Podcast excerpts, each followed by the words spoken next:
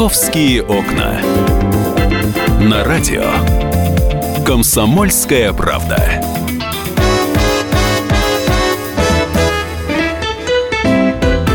Здравствуйте, мы открываем «Московские окна». Сегодня понедельник, сегодня 16 января. Я, Екатерина Шевцова, пробуду эти несколько часов с вами. Мы в прямом эфире. Напоминаю, наш телефон 8 800 200 ровно 9702 и 8 967 200 ровно 9702. Это номер нашего WhatsApp.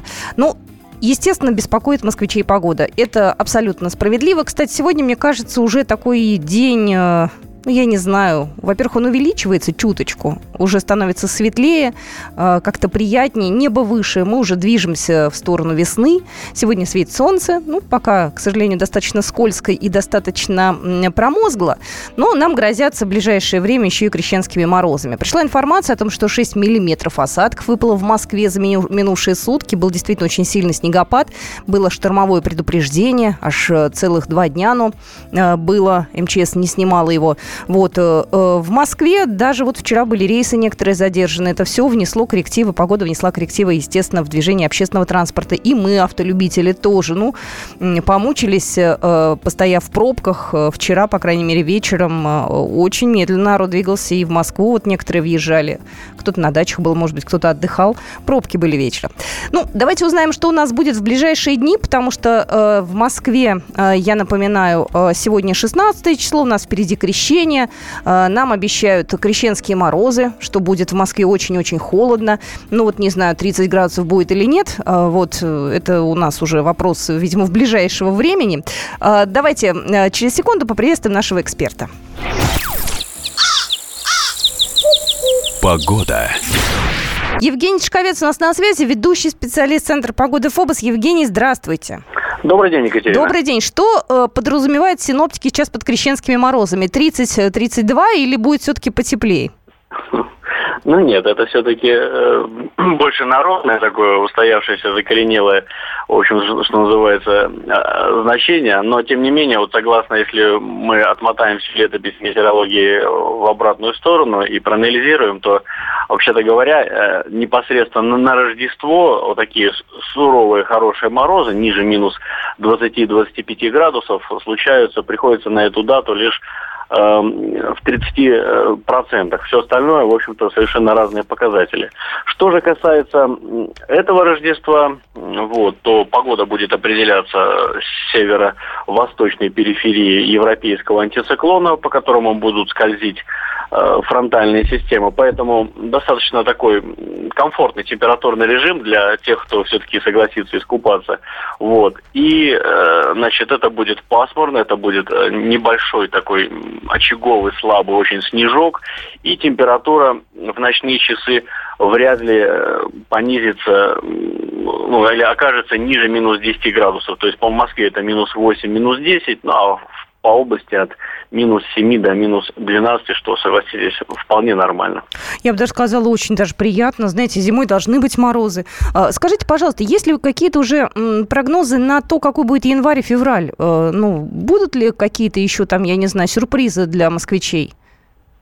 Ну, сюрпризы, безусловно, будут, вот, э, и они будут заключаться в том, что температура все-таки Э, будет существенно отличаться от нормальных показателей, то есть будут еще и ощутимые морозы, будут и оттепели, но вот, э, по крайней мере, на ближайшую десятидневку таких серьезных аномалий мы не предвидим, то есть арктических морозов не будет. Э, ну, вполне такой достаточно комфортный температурный режим с легкими бодрящими морозами и снегопадами различной интенсивности. Спасибо большое. У нас был на связи Евгений Тишковец, ведущий специалист Центра погоды ФОБОС. Ну, на э, крещенские э, дни Напоминаю, будет погода морозная, но не очень сильно морозная, такая, ну, в общем, бодрящая, я бы сказала. Ну, про купание, про то, где у нас в Москве можно будет в прорубь окунуться, мы обязательно расскажем, но это будет ближе к делу.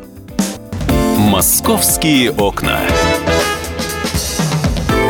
Давайте посмотрим, что происходит на московских дорогах. А, в Москве уже пробки имеют место быть. Э, те, кто брал дополнительную неделю, уже вернулся в Москву. А, уже все, рабочий э, такой плотный ритм в столице. А, затор на Космодемьянской набережной от Большого Устинского моста до Шлюзовой набережной. Затор на Ленинградке в сторону центра от метро Водный стадион до Николы Имского тупика. Пробочка на шоссе энтузиастов в сторону области от первой улицы энтузиастов до проспекта Будионова.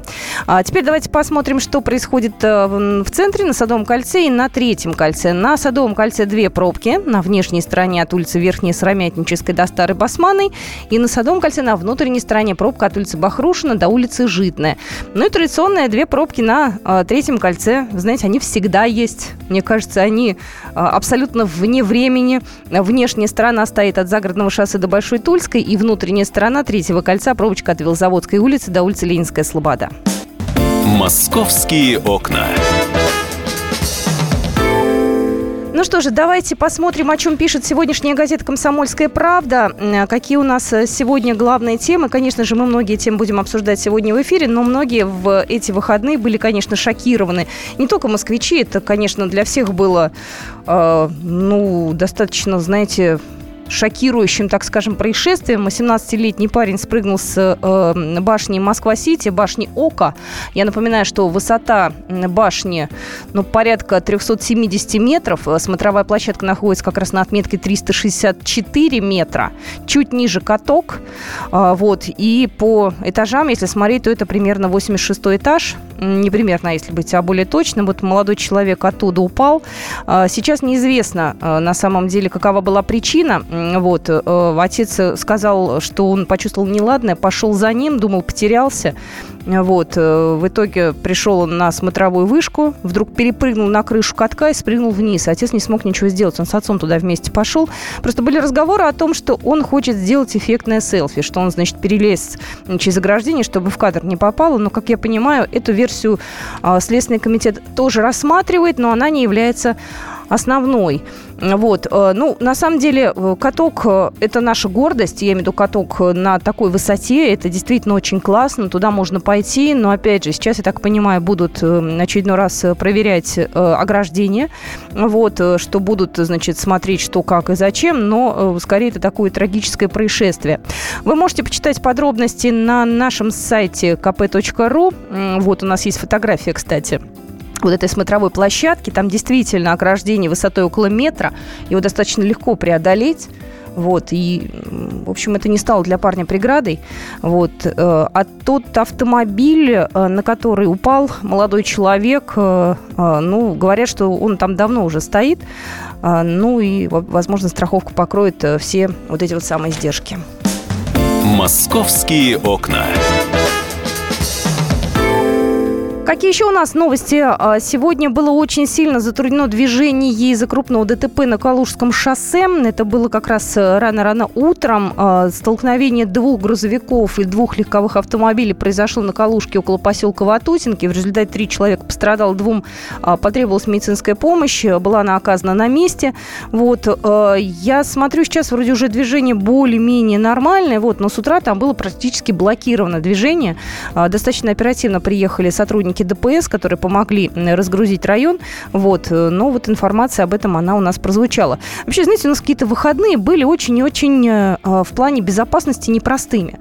Задержали на севере Москвы молодого человека, который на Ленинградском шоссе стрелял в воздух из автомата Калашникова. Как говорят, он был охолощенный, то есть он стрелял не боевыми патронами. Вот, э, значит, э, его достаточно быстро задержали. Задержали и возбудили уголовное дело по статье хулиганство.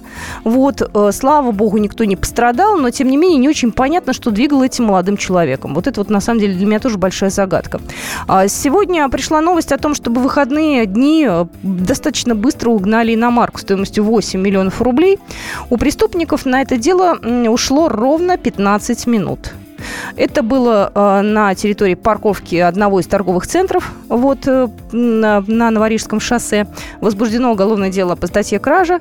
Но это вот, э, к сожалению, еще одна печальная история про угон дорогих автомобилей, коих у нас угоняется каждые сутки в Москве достаточно много. Мы продолжим наш разговор. История с детьми, которых изъяли из семьи. Дети приемные, мама в ужасе. Так что будем все разбирать буквально через минуту. Московские окна.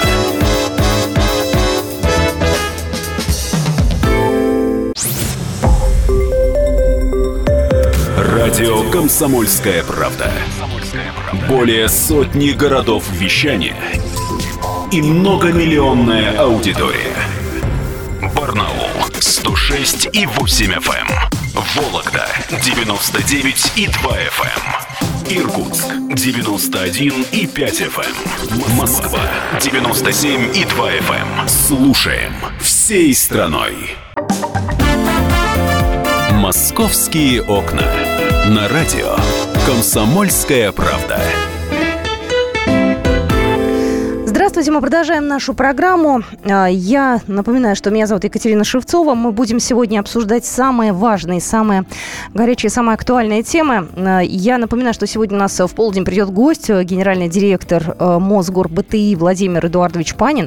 И вот, кстати, если вас касаются эти вопросы, которые связаны с оформлением, будьте готовы к тому, что вы сможете к нам позвонить и задать их. Номер телефона 8 800 200 ровно 9702. Все, что касается БТИ сделки с недвижимостью, тарифы на услуги БТИ, по интернету можно ли заказать документы. В общем, будет у нас э, полнейший э, на эту тему эфир. Поэтому напоминаю еще раз, номер телефона 8 800 200 ровно 9702. И давайте мы сейчас э, перейдем к другой теме. Она, в общем-то, в эти выходные достаточно шумно обсуждалась. Тема такая непростая, я бы сказала, касаться она будет детей и изъятия детей. Произошло это в конце прошлой прошлой неделе. Органы опеки в Москве изъяли у приемной семьи 10 детей. Поводом стало сообщение сотрудников детского сада о следах побоев у одного из э, малышей. Ну, по крайней мере, вот такая официальная версия. Достаточно оперативно эта информация дошла до э, уполномоченной по, при, при президенте по правам ребенка Анны Кузнецовой. Вот, она сейчас э, к этому делу достаточно активно подключилась. Вот, э, заместитель главы департамента соцзащиты населения Татьяна Барсукова сказала, что дети были изъяты из-за подозрения в жестоком обращении со стороны родителей. Э, вот, дети сейчас находятся все в медицинском учреждении, ибо некоторые дети инфицированы ВИЧ. Вот, ну, в общем-то, дети сейчас сейчас находится не вместе с мамой. Вот, э, сама приемная мать, э, она, конечно, э, сейчас бьется за то, чтобы детей вернули. Она пытается их увидеть. Как она говорит, детей забрали без предварительного уведомления. Я читала в разных СМИ, что это было похоже на детективную историю, что детей достаточно быстро приехали, полицейские из разных мест вытащили. Кого-то с занятий по танцам, кого-то из детского сада, кого-то из школы. В общем, достаточно все это было быстро и похоже на спецоперацию. Вот. На данный момент, насколько я понимаю, мама не смогла забрать четырех малышей из приюта, там не успели правильно заполнить необходимые документы. Э, вот, по словам женщины, в отношении четырех детей, которых э, решено вернуть в семью, позиция органов опеки меняется каждый час. Она сама лично приезжала в пятницу в приют, пробыла там до часу ночи, ушла ни с чем, говорит, что детей то одевал, то, то раздевали. В общем, ждут понедельник. Сегодня очень надеется на то, что детей сможет забрать бабушка. В общем, история какая-то для меня очень-очень тяжелая. Знаете, у меня у самой э, есть дети, для меня кажется э, страшнее вот для мамы э, придумать наказание, чем забрать детей, невозможно. Ладно бы мать была пьющая, гулящая, наркоманка и так далее. Тут я понимаю, но насколько я понимаю, наша героиня, вот э, Светлана, она не из таких. Мы позвонили Ирине Вячеславне Полежаевой, председателю общественного совета опекунов, попечителей приемных родителей при департаменте труда и соцзащиты Москвы. Она, кстати, сама является многодетной матерью. Ирина Вячеславовна, здравствуйте. Здравствуйте. Ирина Вячеславовна, а вы сами знаете героиню этой истории, Светлану, маму вот этих приемных деток? Да, э, мы познакомились на форуме, э, который проходил, форум приемных семей в этом году в Москве осенью. Ну, знакомство такое было очень кратковременное. У нас отсутствовал координатор по Зеленограду, и мы подумали, что эта кандидатура вот этой женщины Светланы может быть рассмотрена. Ну, поверхностное знакомство. Сейчас Светлана обратилась ко мне, э, рассказала историю. Вы совершенно правы, действительно много противоречивых выводов – понять трудно. Дать оценку я не решилась бы никогда вот на этой стадии сейчас. Э, я связалась с департаментом соцза... труда и соцзащиты, с которым мы всегда очень так тесно работаем. Э, как бы их позиция такая, что все-таки не навреди. Э, насколько мне известно, я сегодня утром буквально разговаривала с начальником управления по опеке и попечительству, что как бы хотят детей из больницы перевести в этот центр Зеленоградский, чтобы мама могла постоянно общаться все-таки с детьми. И, конечно, ждут официального разрешения этого вопроса, когда уже можно будет четко не домыслами оперировать, а все-таки говорить о реальных каких-то фактах, которые пока никто не знает. Вот потому и такие разночтения, разные каналы, нагнетая общественное мнение, это, но ни на чем пока не выстраивается. Это вот, вот когда все будет ясно, тогда, наверное, будет легче принять правильное решение. Оно всегда должно быть в интересах детей, обязательно, в первую очередь, детей и семьи. Я и... думаю, так и будет сделано. Но пока трудно что-либо сказать.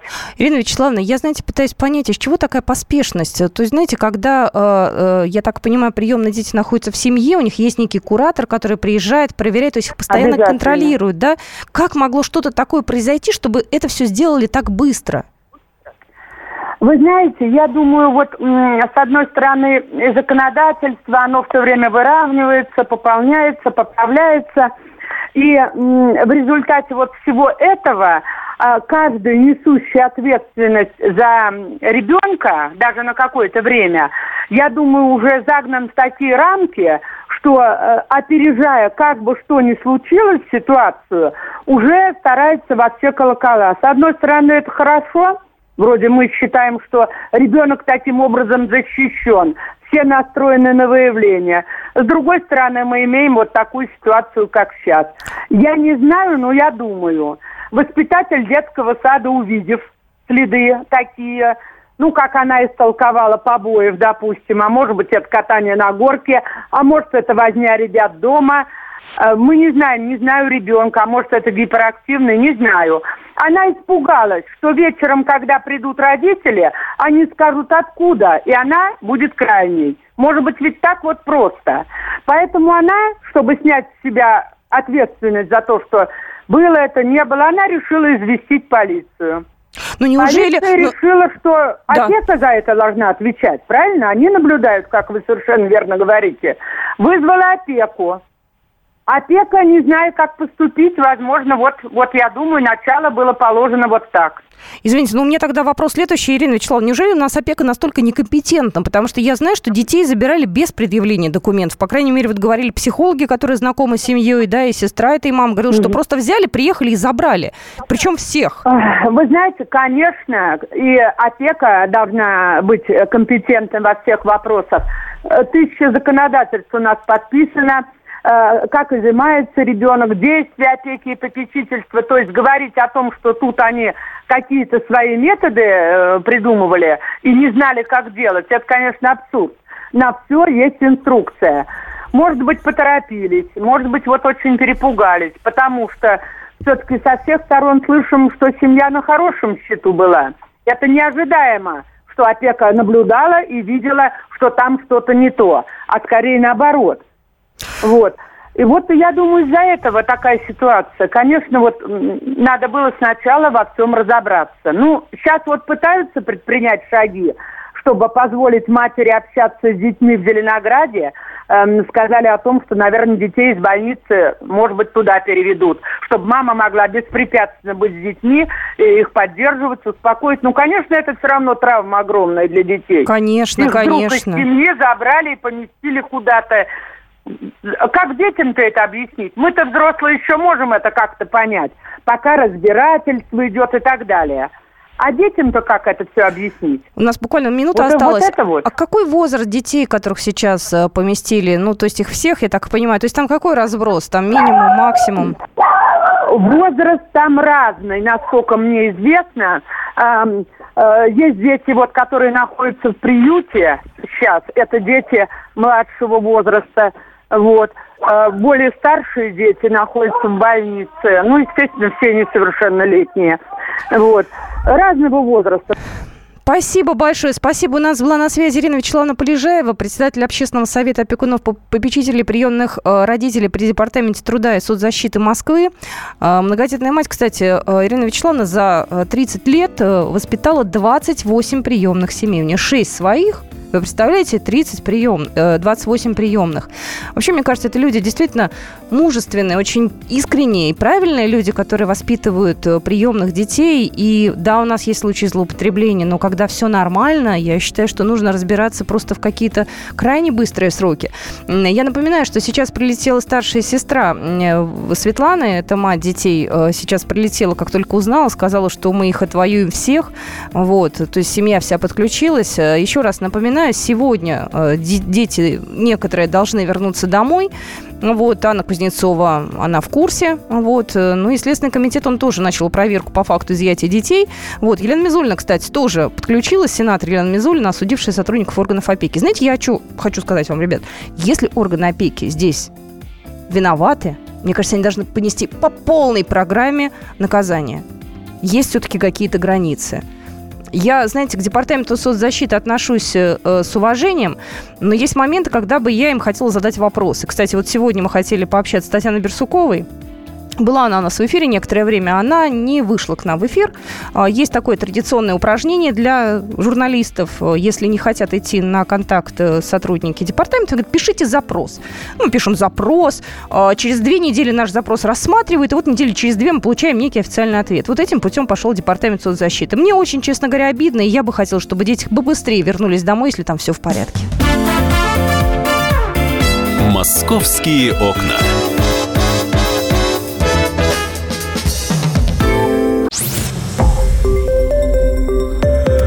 Радио «Комсомольская правда». Более сотни городов вещания и многомиллионная аудитория. Калининград 107 и 2 FM. Эм. Кемерово 89 и 8 FM. Эм. Красноярск 107 и 1 FM. Эм. Москва 97 и 2 FM. Слушаем всей страной. Московские окна. На радио «Комсомольская правда». Итак, мы продолжаем нашу программу. Это программа «Московские окна». Мы всем рады. Меня зовут Екатерина Шевцова. И, напоминаю, у нас гость будет через полчаса. Проговорим э, с вами все вопросы, которые касаются БТИ. Но я приветствую Александра Газу, мы следим внимательно всем миром за развитием истории с Матвейкой из Дедовска. Да. да уже так, привет, Саш. Да, Я привет, уж, Катя. честно говоря, запуталась, как его зовут на самом деле. Но мы не будем называть его настоящее имя нынешнее, потому что ну, это да. запрещено законом. Пусть он для нас остается Матвеем, это имя его от рождения. Ну, давай тогда э, называть его Матвеем. Э, какие подробности у нас появились? Я напоминаю, что эта история э, стала громкой и получила развитие э, в середине прошлой недели. Ну да, это э, вообще э, история началась в июне 2014 года, когда из дедовской больницы, из детского отделения исчез мальчик-отказник, которого э, готовили уже на усыновление. Унесла его женщина, искали-искали этого мальчика, к сожалению, не нашли. И многие считали, что это уже глухарь такой, который никогда не, дело, которое никогда не будет раскрыто. Но вот на прошлой неделе Следственный комитет заявил, что ребенок нашелся, и, как оказалось, э, все это время воспитывала его женщина, которая когда-то лежала а, в больнице в этой дедовской, узнала о ребенке и лежала на сохранении, потеряла собственного ребенка и вот решила украсть этого мальчика. Причем жили они, вот если по прямой там посмотреть по карте, это Истринский район, Поселок называется Павловская Слобода, всего 7 километров от места похищения. А, очень странно, что все это время мальчик, э, э, получается, нелегально, документов у него не было, как каким-то образом воспитывался. Э, собственно, известно, что женщина погорела в тот момент, когда пришла оформлять некие льготы на этого мальчика и предоставила копию фальшивого свидетельства о рождении – сложно представить себе, что за все эти два с половиной года они ни разу не обращались, например, за медицинской помощью. Не знаю, может быть, это свидетельство как-то э, прокатывало, так скажем. А может быть, мальчика просто не лечили, но при этом, ты знаешь, врачи говорят, что он в очень хорошей физической форме, развивается нормально, совершенно здоров. Но, собственно, сейчас его от семьи отделили, и э, в ближайшее время будет продолжаться его медобследование такое развернутое, подробное. Он сейчас находится в дедовской больнице, в той самой, из которой его украли. Ну и также известно, что сейчас э, продолжают делать генетическую экспертизу, несмотря на то, что мама призналась, что да, украла мальчика, и это вот тот самый а, генетическая экспертиза должна подтвердить совершенно точно, тот мальчик это или нет. Хотя ну, это так, такая процедура по закону, хотя в этом нет никаких сомнений. Знаешь, вот чисто эмоционально многие э, стали на сторону мамы. Да?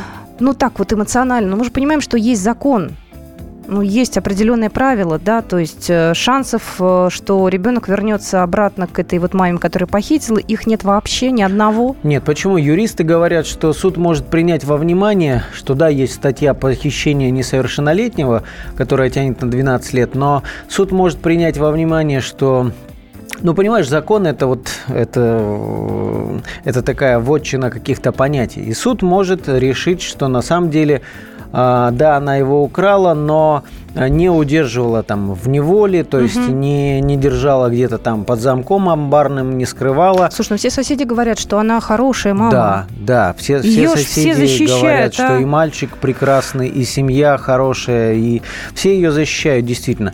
Поэтому вот суд сейчас э, как бы действительно тоже перед такой человеческой дилеммой, но могут вполне э, рассудить так, что и квалифицируют как-то иначе то, что она совершила, и при этом не поразят ее в правах, не запрещая в дальнейшем усыновить этого ребенка. То есть вполне возможно, что эта семья в итоге по закону совершенно легально может воссоединиться с этим ребенком, но до этого еще очень много времени, расследование продолжается, Следственный комитет а, уже заявлял о том, что а, у них на, на одной плоскости, так скажем, стоят и закон, и а, самое главное, главное интересы ребенка. То есть сейчас взрослые дяди на разных уровнях конечно, меньше всего хотят э, задеть самого ребенка. Он сейчас в больнице находится, повторю, а, ничего не знает о том, какие страсти кипят э, за окнами этой больницы. И дай бог, э, все-таки не узнает, может быть, как бы, да, да, сейчас говорят, что он плачет, зовет родителей, но будем надеяться, что для него это временный какой-то стресс. С ним сейчас, насколько я знаю, папа может общаться, да, матери нельзя, а вот папе ему дают. Да, папа может Или общаться. уже в ближайшее время а, при, при этом, ты знаешь, на, на этом фоне уже и многие коллеги говорили о том, что его биологический отец, который вот по закону, ну, как, как бы документально от него не отказывался, от него отказалась мать, гражданская, получается, супруга, ну, или просто подруга вот этого мужчины по имени Алексей. И этот биологический отец якобы готов э, претендовать тоже на этого мальчика. А потом появилось сообщение о том, что вот этот биологический отец уже договорился с э, мужчиной, который воспитывал этого ребенка, что давайте как-то вместе, я не буду разрушать вашу семью. Но при, при этом, ты знаешь, вот этот сам биологический отец, который бил себя кулаками в грудь, что я готов этого мальчика воспитывать, он, честно говоря, из тех, наверное, кто немного, ну, не, не, немного зарабатывает и живет в таких условиях, что, наверное, ни один специалист органов опеки ему этого ребенка не отдаст. Ну, что сейчас мы, мы, мы собственно, в, в, в нынешнем номере «Комсомольской правды» большой довольно материал о том, как все это происходило. Сейчас э, появилась самая главная версия о том, что а, женщина вот это а, похищение не могла никаким образом а, провернуть одна, как она это уверяет, утверждает на, на, на допросах. То есть должен был быть человек, который прекрасно ориентировался в больнице, и по одной из версий этим человеком могла стать настоящая кровная бабушка этого ребенка, которая работала санитаркой в больнице, прекрасно знала все ходы-выходы, где можно обойти мимо э, обойти охрану. И самое главное это кровная бабушка живет по соседству и жила и росла э, вот с этой женщиной которая украла ребенка. То есть э, ну но я не знаю будет ли в этом э, разбираться следствие потому что сейчас все-таки интересы ребенка это самое главное. Ты знаешь в ближайшее время мы обязательно к этой теме вернемся подробности вы можете почитать в нашей газете. У нас прям большими буквами в заголовок есть найдете я думаю и на нашем сайте kp.ru Александр Газа был в студии я с скоро к вам вернусь. Московские окна.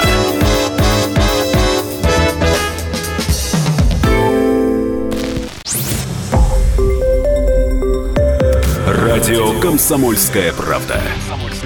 Более сотни городов вещания и многомиллионная аудитория.